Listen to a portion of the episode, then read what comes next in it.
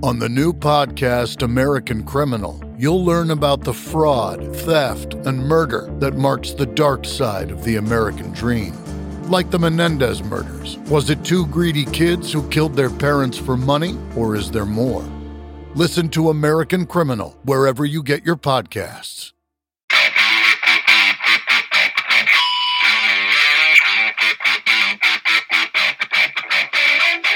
Hey out there, rock and rollers. Welcome to the 58th edition of the Ugly American Werewolf in London Rock Podcast, recorded here in central London, just off historic Abbey Road. And I want to thank everyone who tuned into our year in review 2021. We had a lot of fun going over all of our favorite albums and concerts and releases and moments of the year, not to mention the top shows that we made together last year. Obviously, it was a great year for the podcast, really going from novices who had only made a few shows, didn't really know quite what they were doing, to doing an entire year of weekly shows and building a fun community online full of fellow rock fans who want to carry the flag forward on the stuff we love, including classic rock, hard rock, prog rock, heavy metal, early MTV, everything that we loved as kids and still love to this day. And so we thank you for your support and for tuning into that show. And to kick off 2022 with a bang, we figured we go back to our roots. Figure what, what's an album that was just essential to us, that changed our lives, that was muy importante in the education of the Wolf and Action Jackson as young rockers. And we decided, well, the first episode we ever did was on Eddie Van Halen, not too long after his passing. And the first Van Halen album was like a thunderbolt, like a shock of lightning. As soon as I heard that, my life was different. And we're both going to talk about how we first came to it. We didn't hear it in 1978 when it first came out. We were like five years old. But we found it later. We found it in high school when our minds were starting to open up to all things rock and roll and we were starting to pursue our own interests and find out which genres of rock were really for us. Of course, at that time, Van Halen was big. They were on their second lead singer, but they were all over the charts, they were all over the radio, they were all over MTV. And to be able to go back and discover this incredible, searing guitar of Eddie Van Halen that really changed the world of rock and roll. Go to rock and roll from the 80s, especially Southern California, LA, glam metal rock, all of it came from Eddie Van Halen's guitar. He was someone who literally changed the world. And people like Ritchie Blackmore had to stop what they were doing to come see what all the hullabaloo was about with this young kid from Pasadena. Of course, they really hit it big with MTV and the record 1984 with Jump and Panama and Hot for Teacher. But this album shows them raw, just breaking out and showing off this incredible musicianship of Eddie Van Halen, the finger tapping, which no one had ever really seen, certainly not at that speed. And the sound that he created was new. It was unique to him. Now it's not as unique because everybody can do it, but they were groundbreakers. And you've got this super sexy front man, David Lee Roth, with the long blonde mane and the hairy chest. You got this incredible rhythm section of Michael Anthony and Alex Van Halen cranking along. The first Van Halen album is a classic. Sold over 10 million copies in the US, a diamond seller. Now in the UK, they weren't as popular, and I'm not really sure why. Maybe an exposure thing, maybe it's a taste thing, I don't know. But they didn't quite find the success on the other side of the pond that they found back home. Because in America, Van Halen was and is huge, and we're going to talk about the first one here on the show today. Really quickly, as usual, we want you to be able to tweet us at ugly underscore werewolf and at actionjack72. Make sure you download and subscribe wherever you get your podcast, and you can get all past episodes at www.uglyamericanwerewolf.libsyn.com. So with that, let's buckle up, folks, because this was an important one to me and Jackson, all sorts of hard rockers all over America. It's Van Halen's first album here on The Wolf.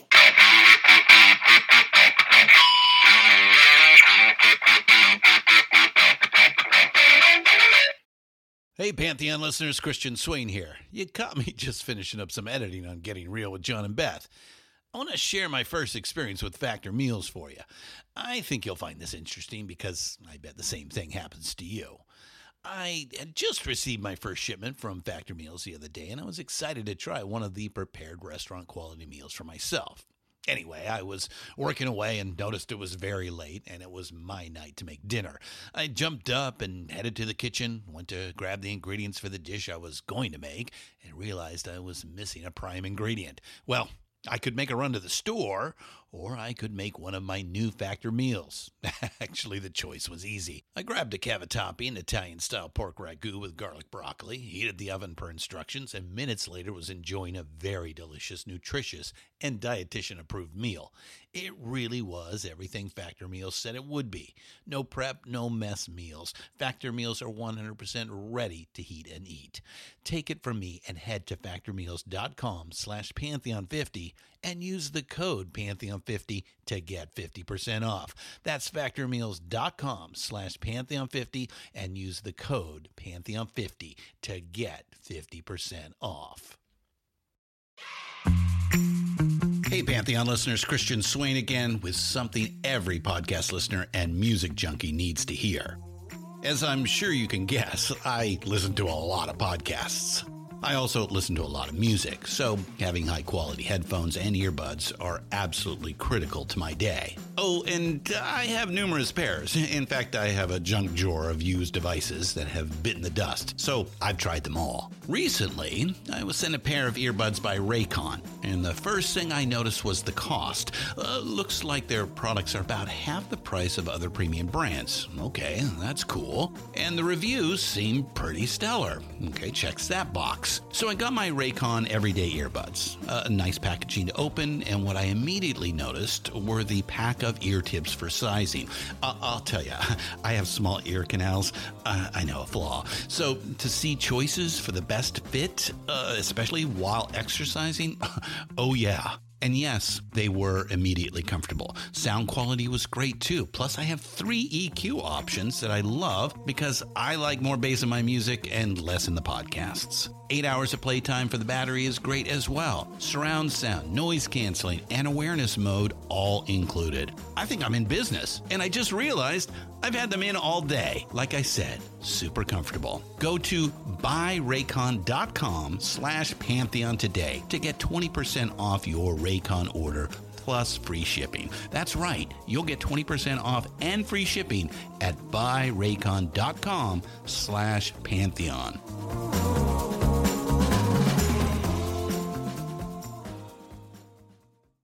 So, as we enter the new year here, Jackson, 2022 is imminently upon us. We're looking back to a record released in 1978 that really changed the world. I mean, it changed the world of hard rock and heavy metal and guitar playing, certainly, in, in rock and roll forever. And the original Van Halen album is huge in the landscape as far as hard rock albums, heavy metal albums, debut albums. I was trying to think who had a better, more impactful debut album than Van Halen, and I was thinking maybe Led Zeppelin, the first one. Maybe Appetite for Destruction. But other than that, in the hard rock heavy metal arena, it usually takes you a little while to build into something, even if you've got some great songs. Kiss's first record is close, but obviously didn't sell. And you know, some of the all those the songs are great, and they've been doing them for almost 50 years now the, the recording is a little muddled in some spots. There's some things they probably could have done better, either with a better producer or better whatever. But I mean, what do you think about that? And how did you come to find the first Van Halen album? Well, to your point, the first point, I would say you're right. The the big three debut records are Led Zeppelin one, Van Halen one, and Appetite for Destruction. As far as just coming out of the gate hot, I don't think there's a bad track on this record. But uh, to the other point about how did I get here? Mm-hmm. Well, we started off with 1984, right? right? MTV, got into them. And then it was like somebody knew something about something and said, "Oh yeah, they've got other records." Right. What do you mean they have other records? This was the first one. No, dude, keep going. So I found this one probably in high school. Yeah. And yeah, just would never look back. I mean, it's one you just put in the tape deck and let it fly because there's it, it's just from start to finish it's fantastic and part of it actually a lot of it probably has to do with ted templeman mm-hmm. you cannot discount it kind of lightning striking the band being in the right place at the right time finding the people who could make their sound like that party live sound come through on the record. It was almost like being there at a live show. Yeah, Van Halen really built their reputation as an LA party band, right? And they they played the Starwood, they played the Whisky. I think the Whisky's where they took pictures that ended up on the cover of this album. The, the four of them playing their instruments, or Dave mm-hmm. looking like the rock god. They were taking at the Whisky there, and, and they developed quite a reputation. They would get they would get opportunities to play backyards, you know, and you can imagine, you know, people uh, taking out the water out of the swimming pool and putting the band back there, letting people get in there and dance around. That was kind of a common scene around there in the mid 70s to the late 70s before they got signed. But it was Eddie's virtuosity as a guitar player that was really turning people's heads. Now, that said, Dave, David Lee Roth, Diamond Dave, is an extraordinary frontman as far as being an entertainer, as far as having the moves, having the looks, uh, and being able to get the crowd into the show. He's not an extraordinary singer, but his vocal style serves the music very, very well. And it's a great meld of the two of this incredible entertainer with something to show you, something to say, and this virtuoso musician who changes the game and knocks people's socks off, really changes the world of rock and roll forever. Yeah, you really needed the two of them. The hard rock landscape is is pay, littered with um, you know your one-two combinations, your Steven Tyler and Joe Perry, your you know Jimmy Page and Robert Plant. You have to have that one-two punch and you're right. They really don't go together mm-hmm. when you mm-hmm. think about it. I mean, Van Halen is this virtuoso who can play the guitar like no one had ever heard before.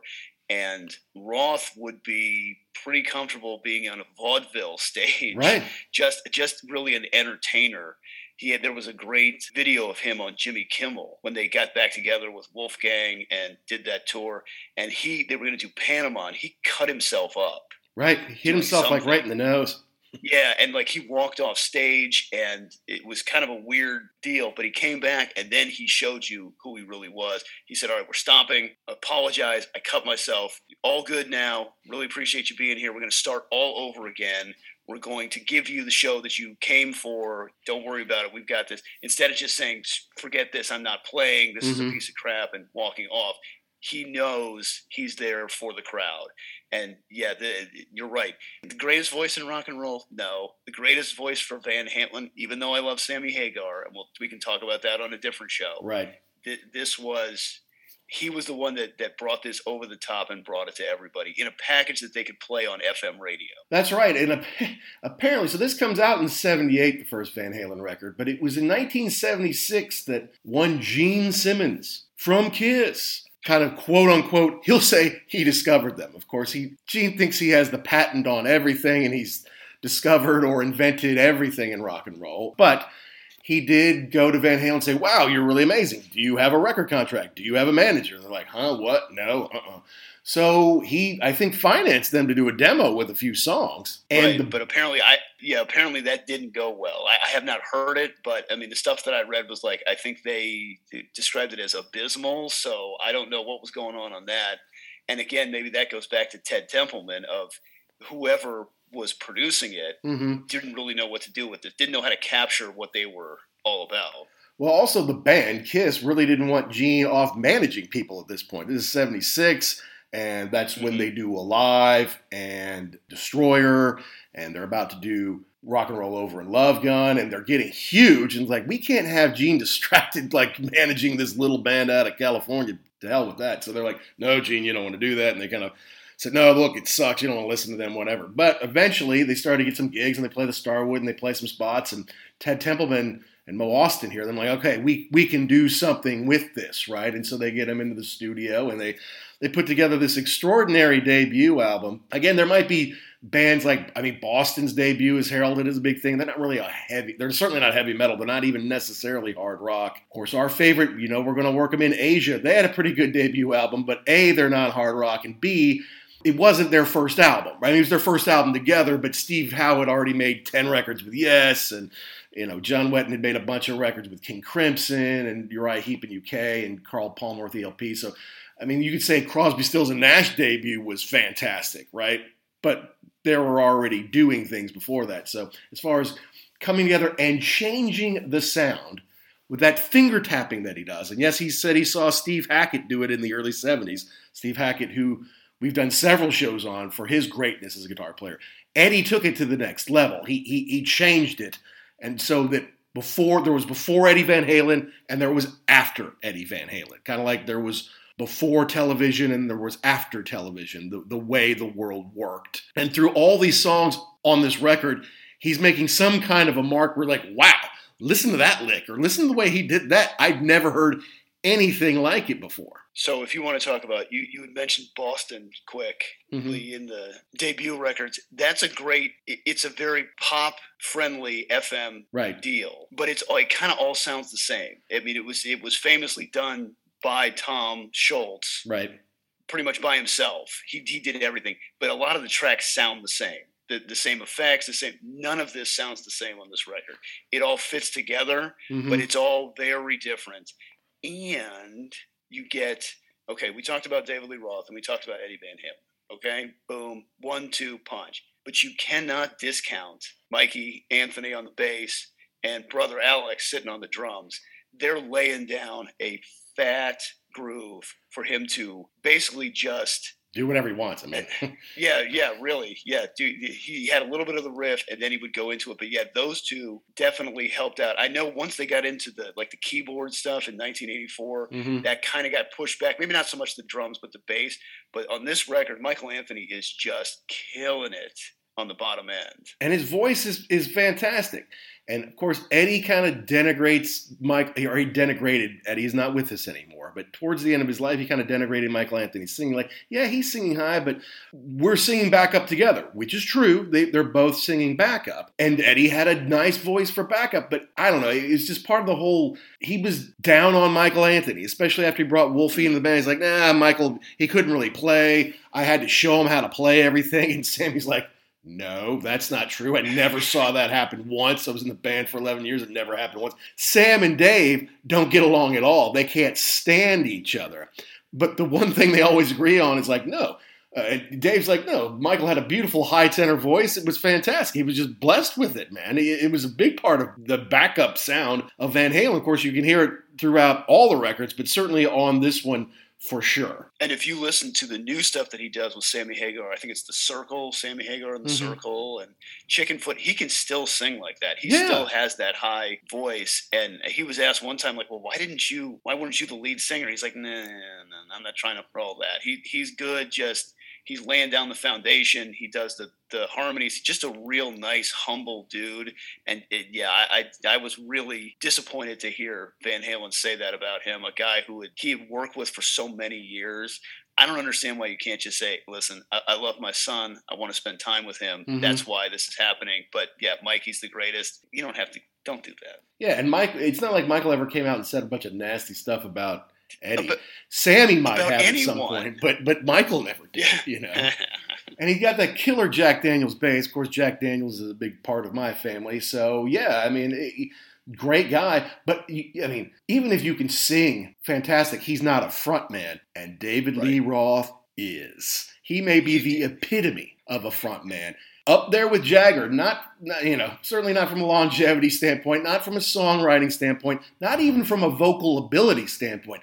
Sammy can out sing Dave any day of the week. That's not the issue. I'm talking about someone who gets up there and does the show. That's Dave. So Steve Vai was asked one time because he he he performed with David Lee Roth on his solo records and then with David Coverdale in Whitesnake, and they Mhm. said, "Well, what's the difference between those two guys?" Vai said, "Well, you're never going to see Roth hit a high C Right. on stage, but you're never going to see Coverdale do a split off the top of the uh, the risers or the sword show or the anything else like that." So, to your point, yeah, Roth is not a vocalist, but he is a performer. You're going to get a show when you see him. And he, but he, it's not like he can't sing at all.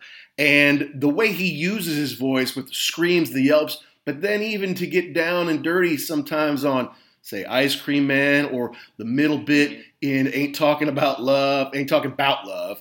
You know, he, he uses it well to express what's going on, to carry the meaning of the song to the listener. And let's face it, the vocalist, especially in America, is the way that people understand the meaning of the song. Mm-hmm. Mm-hmm. And, I, and I don't think I don't think this would have gone as well without him. It, it just couldn't have. I mean, Eddie Eddie can play, but you need that you need that kind of polish at the end to sell it.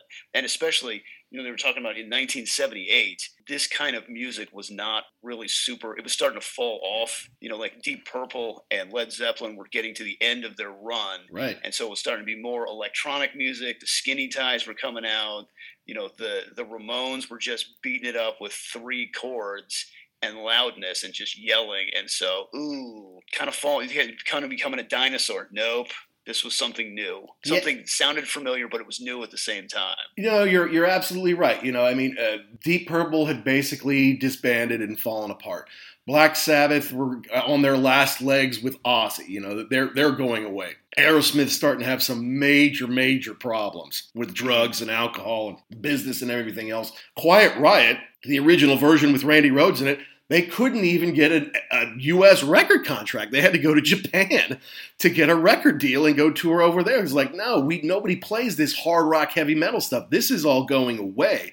Punk is washing a lot of it out, the same way that Nirvana and uh, grunge washed a lot of the, the bit players away in the early 90s. Like, that's going on. Meanwhile, on the other side of the Atlantic, you do have some Iron Maiden stuff going on. Nobody knows about it quite yet over here because the first record didn't come out till 1980, if I'm not mistaken. So, you know, the Saxons and the, the, the Iron Maidens, Judas Priest hadn't turned their sound around quite like they would at the beginning of the 80s with British Steel and all that. So, yeah, everyone's like, this music's all going away, but you've got this shiny blonde frontman with David Lee Roth. I'm like, oh, okay, we can market that. And then you put this extraordinary guitar fretwork on here. It's like, wow, we've really got something. And they weren't trying to be like the old school heavy metal and the prog people who were like, we're going to stretch these out to six, seven, eight, ten minutes. It's like three and a half minutes, you're out. Three minutes and 20 seconds, you're out. You know, just get in, kick their ass, go to the next one. And the other the other cool thing too is that we're talking about yeah, I mean I think the whole record is only 35 minutes long, right. which is cool because you can if you're kind of running around someplace, you can actually listen to the whole thing pretty quickly. Like this isn't two and a half hour odyssey here. You, yeah, like you said, you're in, you're out. Uh, they give you just enough, and then they move on to the next track. Yeah, yeah, and which makes it good for the radio. So mm-hmm. it, it, worked out. Yeah. So if you want to get into it here, you know, we start off with Running with the Devil. Great opener to the record. And you don't hear, the first thing you hear isn't Eddie Van Halen. It's not Diamond Dave. It's boom, boom, boom, boom. Mike on the bass. Boom, boom. And then you hear the power chords. Mm-mm like, yeah, we're into something now. You get a little taste of Dave and first taste of Eddie, and it's it's cool. It's not mind blowing what he does on Running with the Devil. It's it's good, good power chords. It's kind of a heavy metal blues kind of song. You know, throw the devil in there to give it a little something. But great way to, to start it off. But it's not like, and you've got some good Eddie stuff on there but it's not blowing your mind yet. It's just kind of setting the table. I was going to say, for what's coming, well, especially next, mm-hmm. you just got to ease and you can't throw me onto a moving train. You got to ease me into it. The cool thing about this is that I think that's even an open note that he's playing. Anybody can play that. If you anybody, if you pick up the bass, you take two seconds. Oh, that's the beginning of of Running with the Devil. Oh, oh, oh. And then that riff is not super hard either. It's it's heavy and it's cool, but it's not super difficult. So this is one you could actually kind of mess around with and play. Right. What, what was it? Acura, I think. A year or two years ago, they had that uh, NSX commercial with just the David Lee Roth vocals, and to hear that, to just him screeching through this thing, it's it's. I think he's kind of discounted on this thing, but it's it's a. The vocals are awesome. The harmonies. This is the first time you get to hear that. Yes, and it's yeah, powerful. So kind I, I, think Mike's great it, on it that. Is. It is, but we're it's kind of a cold start here. Here right. we go. We're rolling into this, and then I guess They were kind of just tired of everything and said, okay, fine, we're going to put the cards on the table right now. If you didn't know what you were getting yourself into, here we go. So, the way that I look at this, you were talking about, you know, there was pre Eddie Van Halen and post Eddie Van Halen. Right. So, Les Paul invented the electric guitar, correct? Correct. That gets people going. Okay, oh, I got this new thing, I can play with it. Kind of sounds all the same. Then you get Jimi Hendrix. He taught you how to fly. Right. Wow, we're doing it wrong. Now we have eruption. Now Eddie Van Halen is going to teach you how to go to outer space with this. Starts off to, to me, it's like the rocket. You know, the original like Saturn uh, or Apollo, whatever rockets are. The beginning part is the drums. Boom, boom, boom, boom. That's the rocket firing up, and then you know, he's doing the thing where he kind of flicks it with his wrist. Right. So that's taken off. Boom, boom, boom, boom, boom, boom. And we're getting like, wow, that's really great. This is cool. And then he gets into the tapping part. And then you're in the you're you're now you're in outer space and people like I listened to this for this episode. Yes. It still sounds phenomenal. It still sounds like I can imagine if you didn't know anything and it was 1978 and you picked this thing up, your head was just exploding. First of all, you're saying, okay, stop. This isn't a guitar. This is a trick. This is something else. Right. Nobody can make it sound like this. Exactly. No, dude. And nobody can play this fast. No, I don't know what this is. How how is this happening? And he used to didn't he used to turn around on stage because he didn't want people to see what he was doing? Oh, I don't know. yeah, I think that was part of the thing. Like he had this new technique. Mm-hmm. And so yeah, this was the first time that you heard him really okay. Here, here's here's what you're getting into, and it it still sounds. It's only a minute and 42 seconds, so it's a perfect length. I mean, it could. It, I mean, it could have been five minutes long, and you would be like, okay, I can't take this anymore. It's just enough, and then they pull it back again. this this is a life changing event for me as far as hearing eruption goes. It's a it's I guess some people would call it there's no vocals, right? It's an instrumental. But I think I heard it in high school. You know, a obviously we got into Van Halen in 1984. We were kids, 11, 10, 11, 12 years old. Panama's huge, Jump is big, you know, Hot for Teacher. Those videos were all over MTV. Uh, and kind of and Dave's concocting and starring in those videos kind of gave him the idea like, hey, I'll go off and do a solo record, which allowed them to kind of kick him out of the band. And then we got into the Hagar years. And I remember just being in high school, not just wanting to do pop stuff, but wanting to be more into rock and roll. And here comes Van Halen back, right? It, it I was a freshman in 87, 88. I believe OU 812 came out in 1988. Mhm. And, Yes. and so we're like, yeah, okay, there's some great Van Halen songs on there, but it was around that time that I discovered this album. And then I discovered Eruption. I'm thinking, oh, man, you know, because I was into guitars, I was into hard rock guitars. And I'm like, all right, well, let's let's hear what Van Halen's first album was, because I had never heard it before. And someone played it for me, and I hear Eruption. Maybe I heard it on the radio, but I think someone played it for me. And I was like, oh my God, what is that? That is unbelievable. That's the most incredible sound I've ever heard in my whole life. I can't believe I missed out on this till now. Not that I should have been listening to it when I was five when it came out or whatever. But still, I was like, God, that's unbelievable. The first 20 seconds, you're right, it's kind of a warm up and he's doing some cool stuff in there, but he's got Mike and Alex kind of helping him out. Then they go away and it's just him doing his, his tapping and, and things like that. And it just, it blows your mind. And it's still, I mean, that tapping, especially at the end, it's, it's, it's still one of the most amazing things in the world to me to this day. It's it, and obviously every rock guitarist that came after him in any kind of hard rock band, they all had to be able to do that somehow, and and, And- most and of them couldn't. Yeah, and, and the thing is, like now you can, especially if you go on YouTube, you can. There's a hundred thousand people that can play this note for note, and so it, it's it's attainable that you can do it. But he was the one that thought of it. He was the one that put it together. And it, like I said, in 1978, people just said, must have just said, this has got to be a trick. This can't be real. No one can play like this. You cannot make a guitar sound. It, it's a it's a it's a loop or something. You know, you're only playing two notes. But then to watch him do it live, which we've done before That's right. it's still it's phenomenal and he's really not playing all that fast Right. because because you're the two hands are working together it's not just your the the fret hand but yeah just to watch him do that and i can imagine that it, it would just be cool to to see him back then in his garage or whatever, just noodling around with it and coming up with a thousand other things. Un- unbelievable. And interestingly enough, it almost didn't go on the album. It, it's not Oh, like it was a song, uh, right? It didn't have vocals. Not like it's a song, and it's short. It's you know, it's not even two minutes long. So it, they weren't even thinking about it. But I, apparently, he was in the studio while they're recording the record, and they had a gig either that night or the next day or whatever. So he wanted to warm up, and that was part of his solo. He would do that,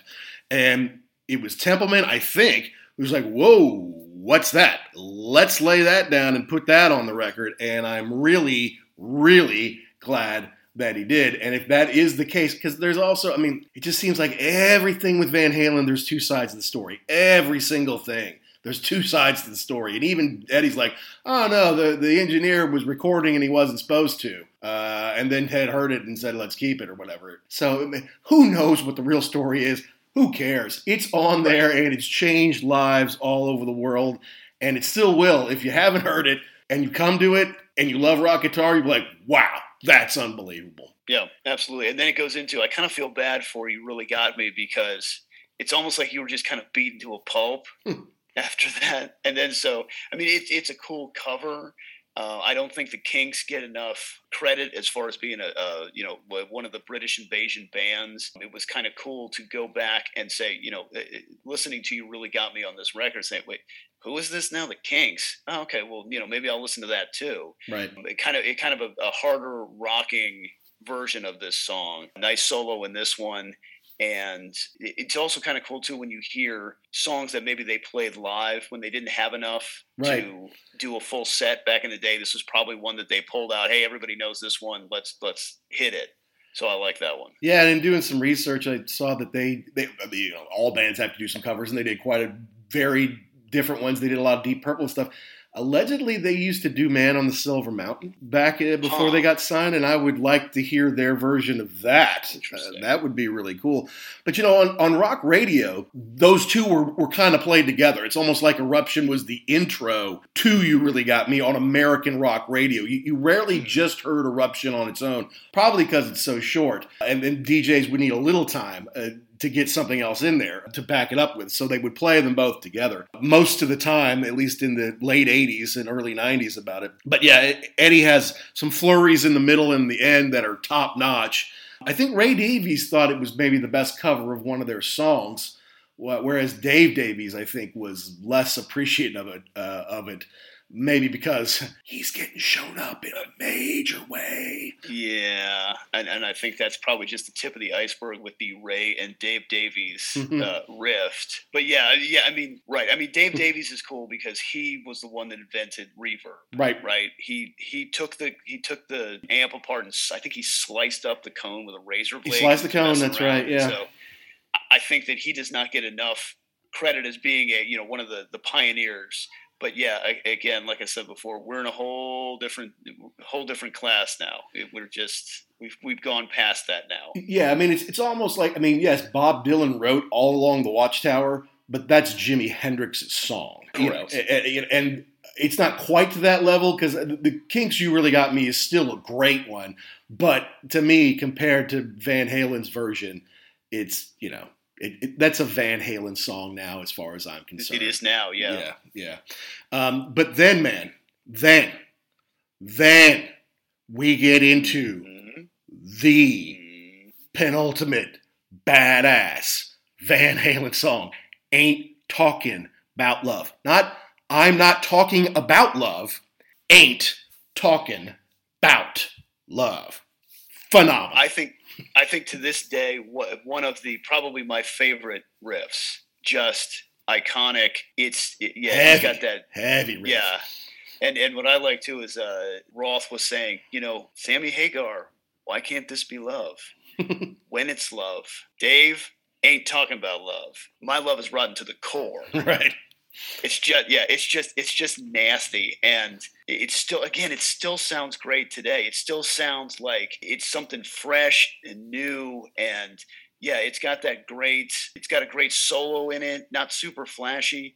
What I really like about this record is uh, uh, only I think there's only one or two tracks that have an overdub Mm-hmm. most of it is just him playing the lead slash rhythm and then bass and drums and that's it so you get that nice you know he does the he does the riff part then he does a little solo but when he does the solo it falls back to just the bass. You don't have another backing track in there. So he has to he can't just sit there and noodle the whole time because he doesn't have a he doesn't have a, a supporting track. So i like the back and forth that he does.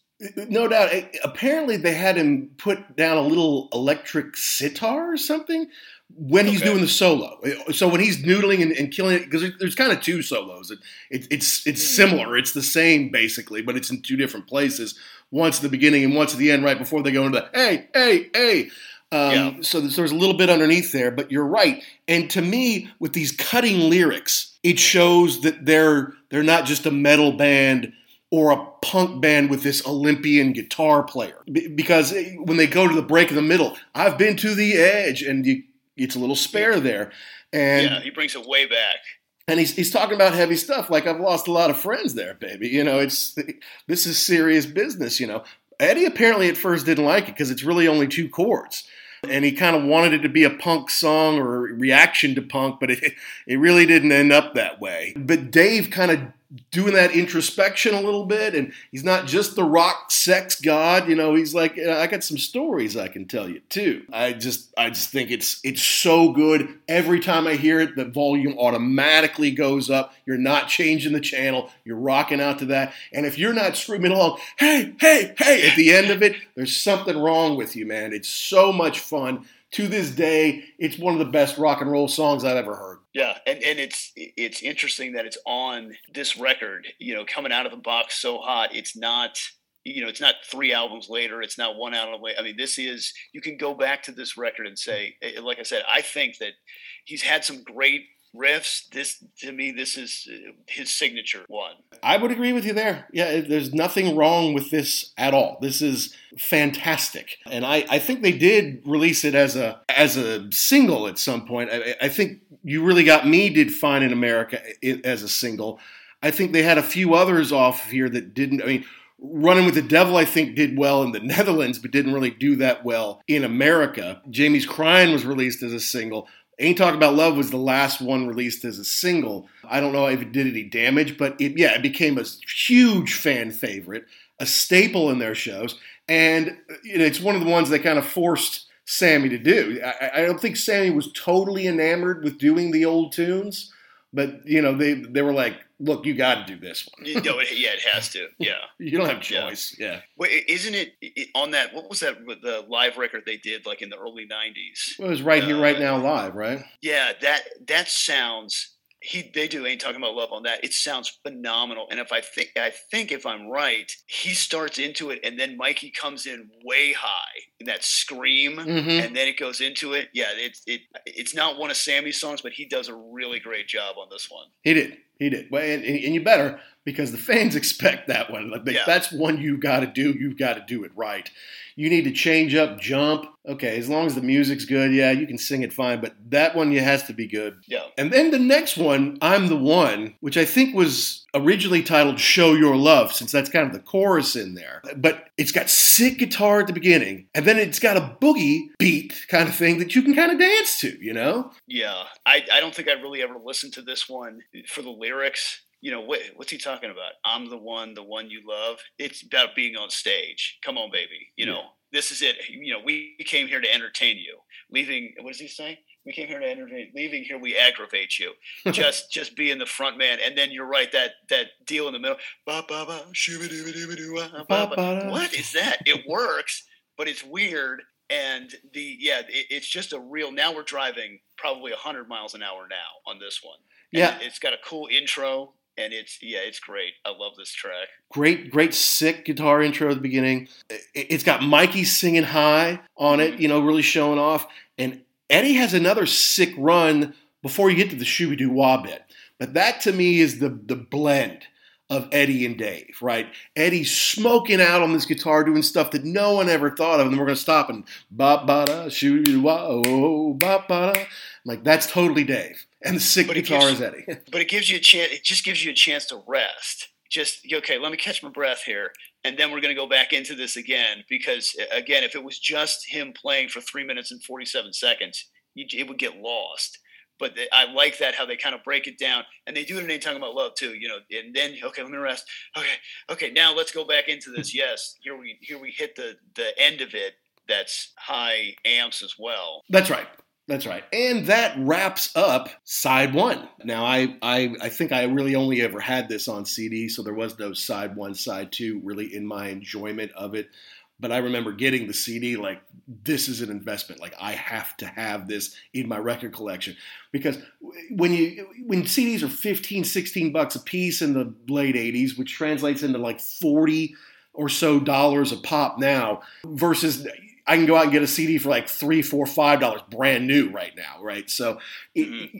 and you're a kid, you don't have money, but you need money for like gas, and you need money for like eating, and like maybe you get a date once in a while, something like that. So when you buy a record, it's got to be something that's going to stand the test of time, something you're going to want to listen to forever. And and this one certainly qualified then and qualifies now. Mm, yeah, I, I, had this on tape. I got it from somebody. I don't know. I don't remember buying it, but I do remember saving up and buying this record. I mean, buying this on CD. Thinking the same thing.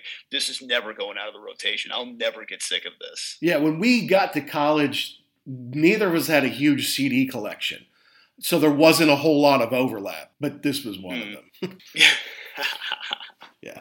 But so no, you get into then the next song, uh, Jamie's crying, and look, I mean, there's six songs on the second side.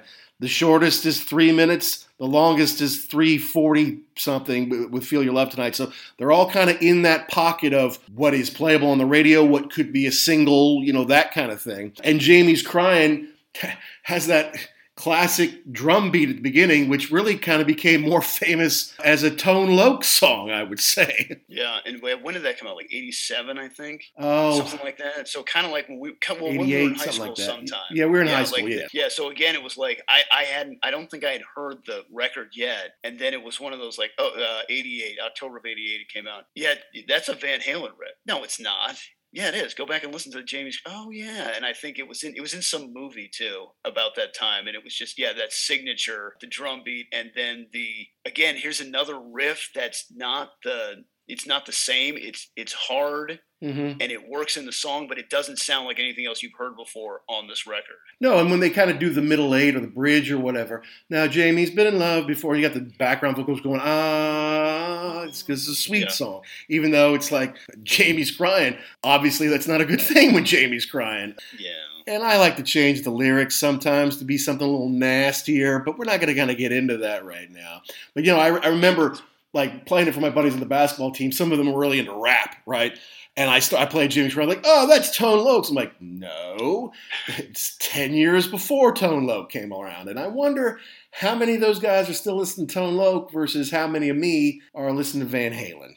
I think I won that contest hands down. Yeah, I mean, maybe if it if it comes on the radio wild thing, you're like, oh, I remember this one, you know, ha ha ha. But yeah, I doubt anyone's pulling out the Tone Loc record from the stack these days. Right, but it's one they continue to do for a while though, and it's got some good stuff in it. It, it kind of slows down in some parts though. It's it, it's it's an odd one to start the second side with to me as far as you want to kind of kick it off and you've got all these kind of hard rockers you could kick it off with but this is kind of more of a, a mid-tempo thing it's got that kind of fun part in the middle the ah part in the middle I don't know. You know, maybe you want to come out hard and heavy on the front and say on the backside, "Hey, ladies, we got stuff for you too." You know, I, I don't know. I don't know. But then the next song, Atomic Punk, with that kind of waka waka waka in the beginning, the guitar stuff in the beginning. This is a pretty heavy song, man. This has got a this has got a not a bad riff in it, you know. This this is probably one of my or could be my favorite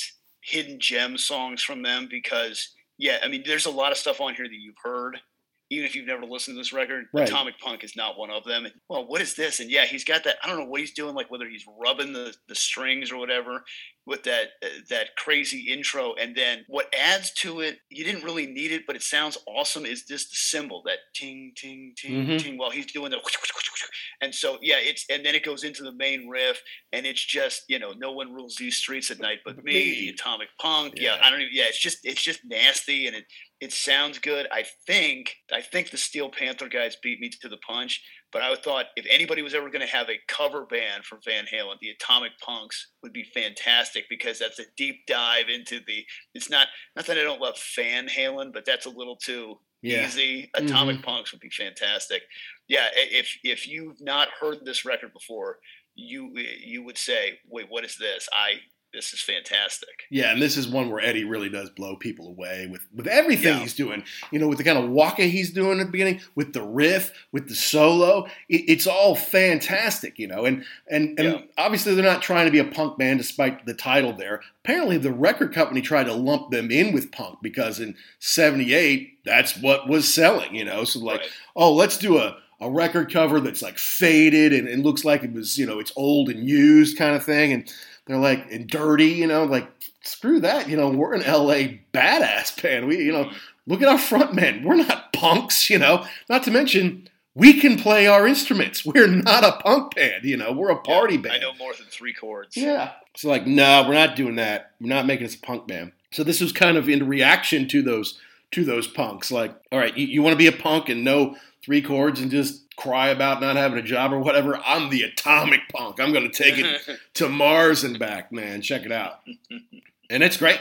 Great song. Great Van Halen song. Followed by a song that, if it hadn't been on such a hard rock, heavy metal kind of album, this would have just been a hit. This is like a Mhm. AM Gold or, you know, FM Top 20 hit to me, Feel Your Love, you know? Yeah, yeah. It, it doesn't. Again, it's it, it doesn't sound like it should fit on this record, but for some reason it does. And and it's a nice change of pace from Atomic Punk. It's more radio friendly. They kind of bring it down a little bit. It's just kind of it kind of gives you that California vibe to it. It's got some stuff maybe now that haven't aged so well. Now that I went back and listened to it. Sorry if I sorry, honey, if I took you just a little too far. Okay, Yeah, yeah, you- maybe. Yes and no. I, I mean, yeah. I mean, it, it, I don't think he was really talking about sexual predation so much as you're a teenager, you're trying to get some action. You maybe try something, it doesn't go over, so you get, you know, the stop sign put you on you. or yeah, stop sign, or slaps in the face, or whatever. Yeah. But it, it's just it's kind of a it's kind of a deal. I have this conversation with my wife a lot that she doesn't get some of this stuff, and it's like because you're not a guy. Right. Well, well, I don't give a because you're not a guy. This is about being a dude, just trying to impress ladies Mhm. and yeah that's i mean that's all you're trying to do when you're you know 16 17 18 49 whatever, old Yeah. you are it doesn't matter No, I, I, my notes was it's a hookup song. It, it's a it's Yeah. a party song. You know, it's like what are you doing? You're jump in your car, you take your baby out, you go to have some fun. You go out and maybe you try to get some action. There's some action she's going to be okay with, and some girls are okay with different levels of action than others. That's all. You should know there's a reason you're called Action Jackson. that's a whole nother show that uh, we can go into later. But yeah, no, I, I like this one. It, it, it, and like I said, it's a nice, it's a nice change of pace, and it kind of it was right, right smack in the middle of side two. Yeah, and perhaps if you didn't know, you would think it could be a different band. Yeah, no, that's that's fair. You know, I think the backing from Mikey and, and Eddie are, are really good on this song. And you know, although if you listen to the end, there is some really good guitar stuff there, but it's not quite as showy as, some of the stuff on the other songs. And it's not it's a little short as far as letting him really kind of go off. And it's like if it weren't for the hard rock and the amazing out of this world guitar work on most of the other songs of the album. Yeah, I think this would have been this could have been like a, a Fast Times at Ridgemont High soundtrack kind of a song. You know, it, it would have fit in just fine there. But this is one. I mean, unless you have the record, nobody really knows this song. I don't feel like. Right. Yeah, it, it kind of gets lost in the the rest of the stuff that came off as singles, correct? And and you know, by this point in time, or by the time that we had gotten to high school, I mean, you were talking about OU eight one two. That was ten years Mhm. after this. Some of these tracks just get lost, and especially when you change lead singers, yeah, the new stuff gets on the show list. The old stuff kind of gets pushed off, and that's how it goes. Yeah, some stuff just can't. You know, we can't play for three and a half hours. Right, and you know, you mentioned the uh, the live album right here, right now, which everyone had been anticipating. There'd never been a Van Halen live album for any of the lineups until that came out, and at that point, Sammy had made three records with them. Three hit records, by the way. Look, David's uh, Dave's albums, they all went platinum. I think they may have all even gone multi-platinum. Maybe not Van Halen II, but I feel like they all went multi-platinum. None of them went to number one, whereas all of Sammy's records went to number one. And so once you've got three albums worth of material, plus they give Sammy a little time to do his own thing. Everybody gets a solo, so Sammy can go out and do where Eagles Fly, or you know, one of those you know solo songs that that he does. And so you've got these three hit records from 5150, OU 812, and For Unlawful Carnal Knowledge to do. That's going to take up a lot of time. Plus, you give Sammy a little solo. All right, suddenly the old stuff is not going to be as prevalent anymore, and you have to do a few songs from 1984. You just have to. And you had to do a couple songs off of this record. So that means the fair warnings and women and children first and, and diver down are all kind of swept under the rug. But uh, but anyway, that's that's neither here nor there. That's just kind of our personal experience with the band, I guess. Hey, this is Action Jackson. The Wolf and I are coming at you on the Ugly American Werewolf in London podcast. So after this, now we have, I think, of all the Diamond Dave songs, this is the most Diamond Dave song you can possibly get. Little Dreamer is? No, I'm sorry, the next track. Okay. Yeah, no, I, am with you on that. We'll get to that soon enough. Little Dreamer is a it's heavy this riff. a great intro to it. Yeah. yeah, yeah. It doesn't. It doesn't. Yeah, it, it's really. Again, it doesn't sound like anything else on this record. Here's another Eddie Van Halen gem. Yeah, that bum bum bum bum bum bum bum bum bum bum, and it's just kind of like a oh, you know, we're slowing things down here. But it, yeah, it, it sounds good. And Dave kind of, it's another one of these like, it's not as it's not as heavy as Atomic Punk, but it's just this is just kind of a, a sad, forlorn tale that he's going to tell you. Yeah, I put it's. I think it's really a blues song, really. Yeah. Okay. Yeah. Like a Van Halen blues song. Uh, it's a little darker yeah.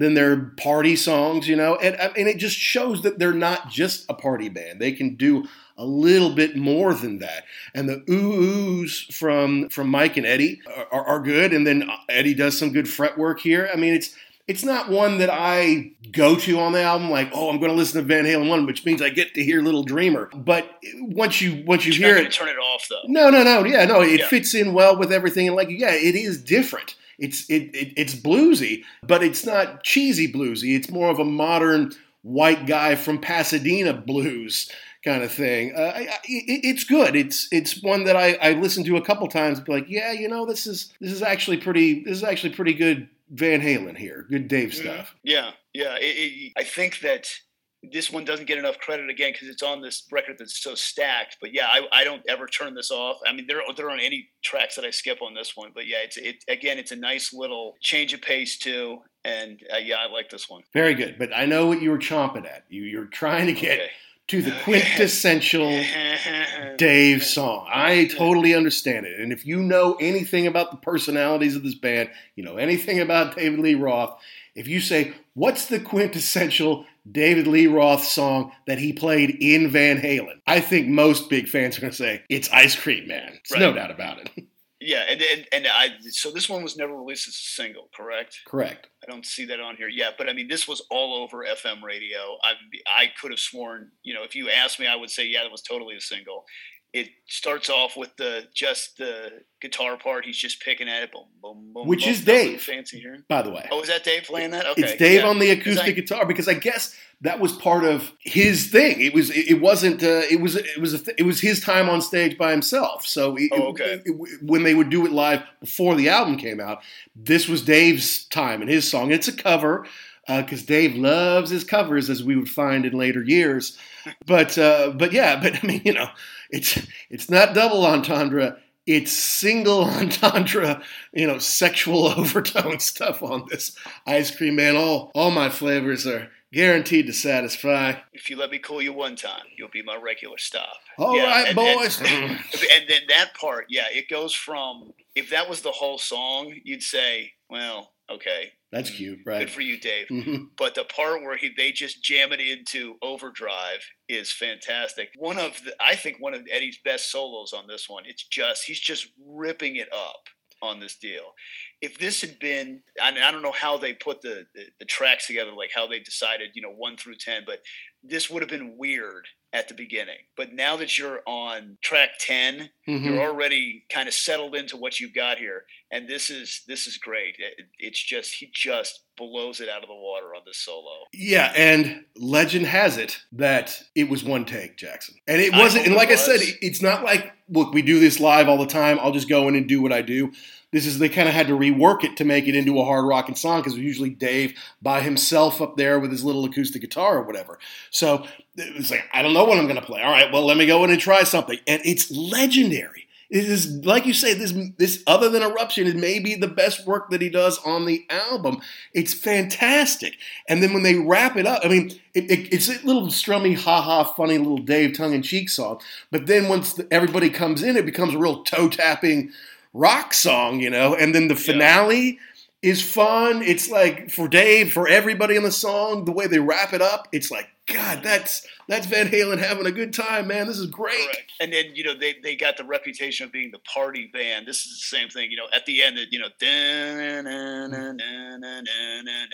Boom, boom. that yeah, that it's it, yeah. I, I love this song. I'm sorry they didn't release it as a. Well, oh, I'm, I'm guessing I know why because they would have gotten the parents advisory board all over them. But yeah, it's a great song. And it, it just that cha- just that jam it into hyperdrive there is phenomenal. It's cool because it's almost the end of the album too, and a lot of times we've talked about this before. You get to the end of the record and they're kind of like, yeah, okay, here's a couple more tracks. Just Right, we gotta fill it out. Yeah, yeah, eh, eh, but this is not one of them. This is this is something you look forward to. Like, okay, here we go. Yay! Ice Cream Man is next. Yeah, you know, like you said, it's like 35, 35 and a half minutes. I mean, their records were usually not even that long. I mean, I feel like for the next few years, a lot of them were 31 minutes. One of them might have even been 29 or something like that. Some really short records until they got to 1984, and then beyond, they could obviously put more on CDs and things like that. But it's it's the last to me, it's the last great song on the record because the last song, "On Fire," this is it. Like we always say, there's one I forgot, or there's one I just don't remember very well for whatever reason it might be. And I, I- remember when we said we were going to do this record, I'm like, I may not have listened this much the last 20 years, but I promise you, there's nothing on Van Halen one that I won't remember, and, and won't remember note for note in a lot of places, and remember the lyrics. But maybe it's because after we played Ice Cream Man, I just stopped the record and we put on something else. I don't know, but I I didn't remember this one that well. And uh, if you just said name the 11 songs of the album, I never would have come up with this one. Yeah, this was. No matter what you were going to do on this, it was going to be tough to follow up everything else. Mm-hmm. You know, it's the last song. Like you said, you know it's the last song. You're kind of a little bit tired now. I mean, I don't think it's a bad track. I would not listen to it, but I wouldn't say, you know, give me a track from Van Halen you want to listen to right now. On Fire would not be that one. No, no. But there's a lot of fret tapping from Eddie on this one. There's a lot of, you know, guitar heroics there. And I think the chorus with Mike and, and Dave is memorable. But the, the the riffing from from Eddie, I think sets up everything that came through LA in the 80s. You know, it's it's it's if you listen to Ratt or you listen to Motley Crue or you listen to Quiet Riot or whatever it was that kind of came through in that early 80s cycle from LA, this is the predecessor of a lot of that stuff. And I just I, I I'd kind of forgotten about it. And when I listened to it, I'm like, oh yeah, I mean I know this song. It's not like I haven't heard it. But it, it's it's one that I had kind of not deleted from my memory, but it was way back in the memory banks. Whereas the others are all right up front still. Yeah, I would say I was in the same. I mean, I, I, I saw it. I remembered. I'm like, I know I've listened to that song before, but yeah, it, it definitely I think set up the blueprint for that. And I mean, really, like we were talking about at the at the beginning, I think this record really kind of changed. Like the trajectory was going one way of the music in LA. This kind of brought it back to more of the hard rock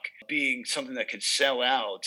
You know, you move from like the B clubs up to the big, you know, Whiskys and Mhm. uh, rainbow rooms and they were saying that Troubadour was a kind of the redheaded stepchild. I know it's uh, like a couple blocks off of the strip, you know, kind of around the corner, but I always thought that was a big club too. But I think that we, if you fast forward, what was the 78? So probably two or three years, it's all this kind of music being played on the Sunset Strip. Absolutely, yeah, absolutely true. And this was one of the things. Like I was not only fortunate enough to go to the Whisky, which most people can do on, on any given night. I, I was able to to get the manager to let me go backstage, which is upstairs. They have steps that come down from upstairs on the side of the wall that takes you down to the stage, and then you walk up after your show to be upstairs so you don't have to walk through people and the, the band's you know kind of away from everybody and that was one of the things i was thinking about i was like thinking you know the doors used to hang out here and motley crue probably did coke off a stripper's boobs here and Van Halen kind of got their start here. And I'm like, Van Halen, man, think of how important Van Halen was to you in your life in the 80s. Because, yeah, they were back in, in a big way with OU 812. And obviously, once we got to college, they had the Unlawful Carnal Knowledge record, which was huge. And we got to see them on that tour. And, and obviously, they made the live album off of that. That's great. But in the 80s, when uh, late 80s, you're in high school, getting your identity together, you're listening to stuff that you want it was cool to not only have new Van Halen that you could get into with a new singer, even, but go back and find original Van Halen and be blown away and like, wow, this is fantastic. Van Halen, I love them. They're going to be one of my favorite bands forever. Well, yeah. didn't kind of work out that way as far as they were in my top five bands in 1989. And like three of those bands, or four of them, are still in the top five, but Van Halen is not anymore. Okay. Okay. Well, I mean, the, the kind of the problem with Van Halen is that I mean they haven't put out a record since they stopped. They put out that different kind of truth record. I mean, I couldn't tell you one track off of that. I listened to it, but I mean there was nothing memorable. But yeah, yeah pretty much uh, the 19 what was that 91 was pretty much the end of their big output. So yeah, it's been a while. But what I liked about this is you know you were mentioning so if you got into them in 1988, 86, 87, 88, you had to wait what like two or three years for another right. Van Halen record or whatever to come out. This was no, wait a minute, you got this whole back catalog. You've got a ton of records to listen to right now. You don't have to wait. That's right. Yeah, exactly. No, I mean, look, I mean, and the thing is, bands move on, and you grow up and you change. Yeah, they did Balance with Sammy. I think that came out in 1994. I, it was the first one I didn't get. You know, like I have everything they did up until that point, and but I didn't get it. And then the Van the, the greatest hits came out. Of course, I got that and had a couple new Dave songs on it. We are supposed to get a Dave reunion. We didn't. They tried Van Halen 3 with Gary Cherone. The fans just rejected that outright. You know, and so, and then they got back together with Sammy. I saw, I've seen Van Halen play four times. Twice on Unlawful Carnal Knowledge, once in Indianapolis, once with you in the arena, where they did not sell Van Halen T-shirts because the arena was taking too big of a percentage of it. Oh yeah, I remember that. Because yeah, I was, was, crazy. Yeah, it's nuts. Because I bought a T-shirt in Indianapolis, and it had you know the date and the city and all that stuff on the back. And so when we got there, I assumed, yeah, I might buy another one. Let's just see what all they have. You were interested in maybe getting one. We walked the entire concourse looking. We never found any. And you know, some a couple of kids stopped me. He's like, "Dude, where'd you get that T-shirt?" And I turned around and showed them back. I'm like, "I got it in Indy, man."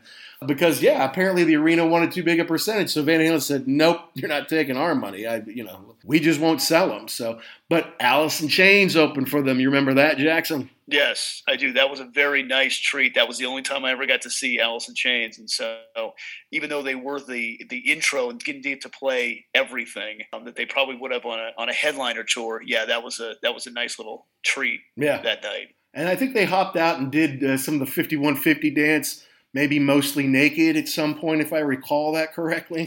I believe there were just tidy whiteys involved with that. Like, uh, yeah. uh, what is going on? Oh, that's in Chains. What are they? Okay, well, hey, rock and roll, go for it. Yeah, go for it. You know, but no, that's that's fun. And obviously, when the live album came out, we bought that. We were all into it. We were listening to that all the mm-hmm. time. It was. I mean, look, getting Sammy in the band opened up a little bit more about what they could do. Obviously, Sammy could write better lyrics. He had a bigger vocal range. He could play the guitar, you know. So Eddie could play piano and Sammy could do a little guitar work. You know, it, it, changed. Not to mention you're older. I mean, you know, you sing about partying and looking for chicks and all that stuff when you're in your teens and early 20s. Once you're in your 30s and you've got kids and stuff like that, your perspective changes a little bit. Like Metallica can't write Kill Them All today because they can't be pissed off at the world when you're filthy rich and you have everything you ever wanted. You know, it's you can still write heavy duty riffs and cool stuff, but it's not going to be the same. So I think the change to Hagar was great. Good for the band. But then after he left, they never really did anything. Like I said, nobody really wanted Van Halen 3. Different kind of truth had some retreads on. it. I mean, stuff from the 70s that, you know, in the early 80s that they had laid down but had never gone anywhere and they kind of Mm-hmm. cleaned it up. Eh, you know, and, and really that's it. So in 25 years, they don't really make anything new. And they even toured a little sparingly. Plus, there's the whole, okay, we're getting back together with Dave, but Mike's out, and I'm going to put my kid in the band. And I'm like, all right, well, no, nothing against Wolfie, and he's doing great on his own. I'm really happy for him. But you can't call it a reunion if Mike's not there. Yeah, I, I, that, to me that was kind of the deal breaker. Again, nothing against Wolf. He is he's phenomenal. He can play, you know, with the uh, with the best of them. It's Mhm. just for us saying it's a reunion tour has to include Michael Anthony. Like it just it has to. Absolutely. So that was that was kind of a piece that, and then and then kind of the whole to me what it kind of ruins it a little bit for Van Halen is all of the fighting over the Ah, years and so Chihuahua. You know, I mean, that you talked about seeing them on the on the Sammy reunion tour, Mhm. and that I don't even think that went the whole distance. I think they they kind of canceled that early because they just couldn't get along. There was the VMAs where you know Dave came out and Dave was back in the band. And they didn't even do anything for that. I don't think they played one show No, because he was as the a dick. reunited deal. Yeah. Yeah, yeah, and it was just that was just a disaster, and and then uh, yeah, the whole the Rock and Roll Hall of Fame where just Sammy and Mike show up. and yeah. uh, Mike showed up, and yeah, so I think that they kind of, to me anyway, they kind of almost tarnished the legacy of it just because they could just really never get along. Four of them at one point in time. I know, and it's, it's like uh, you, you almost don't know who to believe. Usually, when this happens and there's all this infighting stuff, one person or one camp is a lot more credible than the other. Or you can say, all right, well, part of what he says is true, and part of what he says is true, and you know, somewhere in the middle lies the truth or whatever. But whether it's Sammy or Dave or Alex and Eddie, it, it, eventually it just becomes I really don't know who to believe anymore, and it just it seems Yeah. kind of ridiculous. It's it's like you've been lapped by all these people that you once lapped. Now people are coming back and lapping you, and it's it's it's just kind of weak. And I'll tell you, I used to review. I used to always review my shows on Ticketmaster, and at one point I was a top 50 reviewer as far as not quality but like quantity, I guess. And I spent a lot of time as a top 100 reviewer. Usually they would take all of my reviews.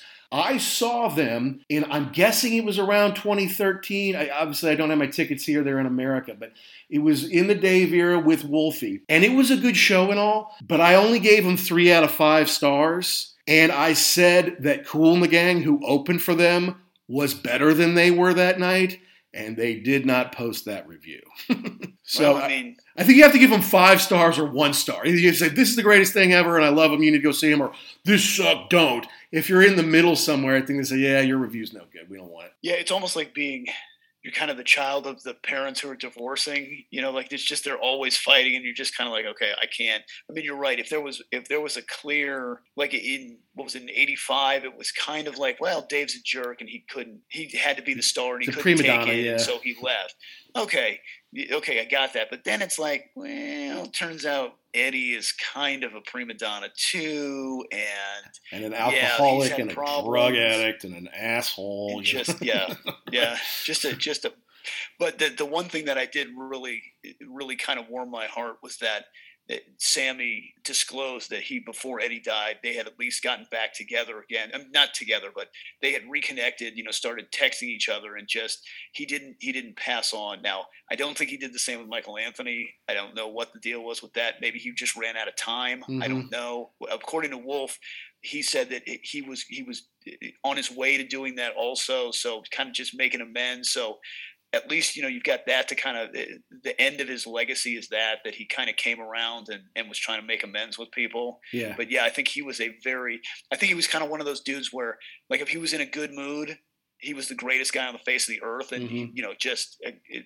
but when he was in a bad mood ooh, watch out Well, you speak of Wolf, and, and eh, I think it's really his legacy to carry on now. And I'm glad he's out doing his own thing. And I, I remember a lot of people like, are you going to go back and, and fix up Van Halen, you know, do some old catalog stuff and go back there? And, and, and he's like, no, I'm, I'm doing my own thing right now. My dad would tell me to do that. And I totally agree. He should go out and carve his own path and make his own music. Absolutely. And he seems to be pretty good at it. So I wish him all the best. However, at some point, we're going to have to have some of that. And, and that's another thing about Van Halen. Not only did they not make any new music, but they're they didn't go back and okay, here's the 40th anniversary of the first album. Well, maybe they remixed it or remastered it or something like that, but they didn't give us any extra tracks. They didn't give us like, and here's six songs from the Pasadena Civic in 78 or anything like there, there's just nothing out there and you know there's got to be stuff in the archives so I hope at some point he can go back and do that. And whether he does that you know with his uncle or with Mike or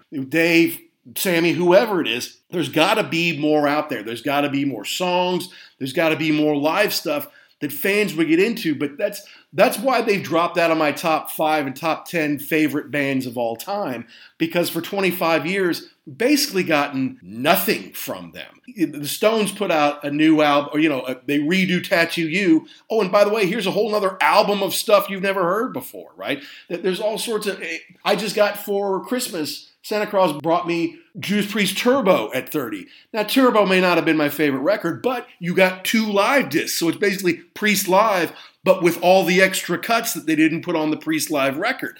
And it's a different night you know, so it's like, hey, that's cool. That's a nice thing to put out. You know, why doesn't Van Halen do that? They've never done it. Yeah, yeah. And what was it? 2000. So 2018 was the 40th anniversary. Yeah, you're right. Not even a peep. There was nothing out of that camp. And and I understand that you know that that was Eddie was probably not in the best place, but I mean they they've never done that. And one thing that bent me out of shape in the early 2000s, I mm-hmm. think maybe late 90s, early 2000s, they did they remastered all the Dave records. Mm-hmm. I don't think they put anything new on them, but they cleaned them up. They didn't do anything from the Sammy Hagar records. Right do that, remaster them, clean them up, make them sound good. Because I think, uh, like, I, I think 5150 needs some help. Like, it just needs it needs some polish on it. Interesting. Yeah, that would be great. But again, to your point, you know, Wolf's got his own. I don't. I would imagine he's in charge of that now for the most part. Eddie's portion of it, yeah. I mean, yeah. I mean, yeah. from what from what I understand is that all four members got equal songwriting credits, from what I understand, which means they all have to four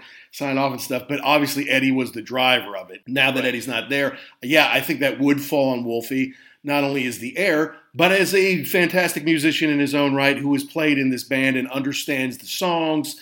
So yeah, that that's going to fall on him at some point. Again, I right now I want him to focus on being Wolfgang Van Halen, focus on Mammoth, keep growing that band. Although if you're opening for Metallica and Guns N' Roses and doing these stadium gigs on one album, you've kind of already made it. Um, so, but I mean, no, keep making your new music, Wolfie, for sure. But at some point, it is going to have to fall on him to be like, hey, because the, the, guys are all in their 60s now, and, and his, we've already lost his dad. Isn't his brother, his uncle's older than Eddie. You know, Dave's retiring, and, and Mike, you know, I, I hope he's in good health and all that. But, you know, it, it, before everybody else is gone, maybe we should start to work on some of that stuff. That would be nice. Yeah, that would be nice to have some some deluxe editions of that. We'll see.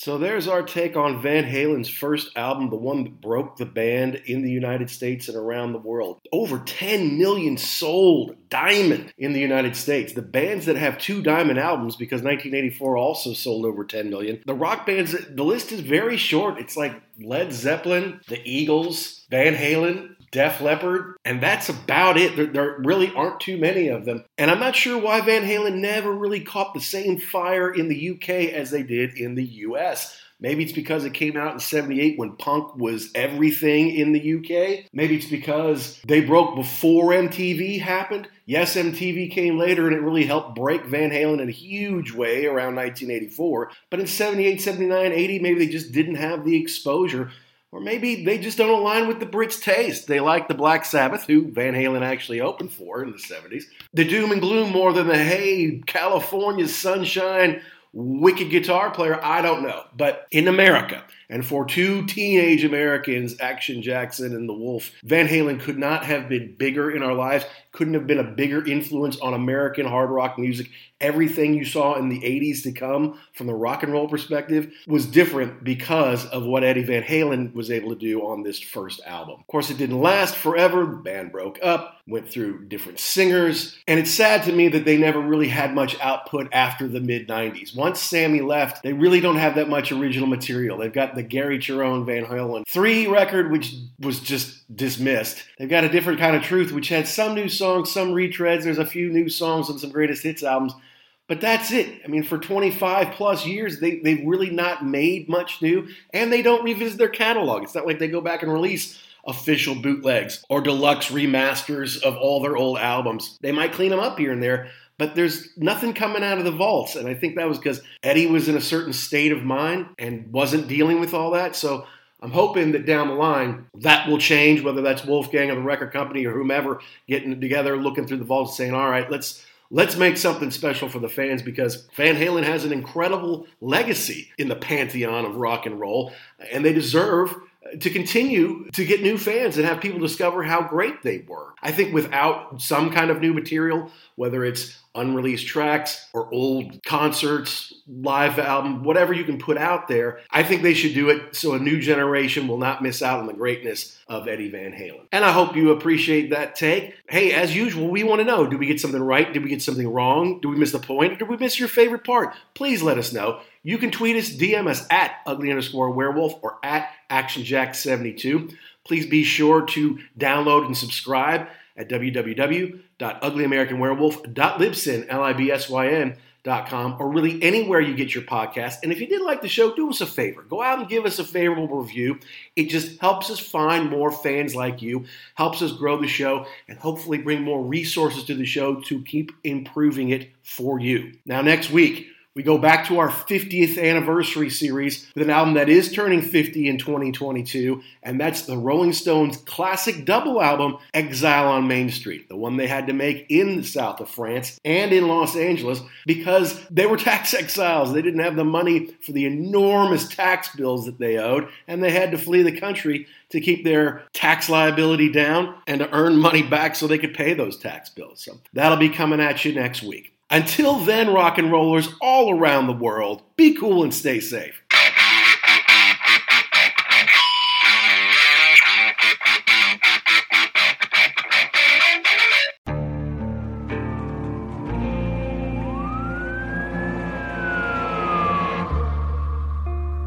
What would you do to achieve the American dream? The big house, the happy family, the money. Would you put in the hours? Would you take a big swing? What's the problem? What's the problem? Would you lie? Would you cheat? Would they shop? Would they shop? Would you kill? Yes. My mom is dead. My mom is right there. From Airship, the studio behind American Scandal, comes a new true crime history podcast. I'm Jeremy Schwartz, and I'll be taking you inside the minds of some of our most notorious felons and outlaws, exploring the dark side of the American dream.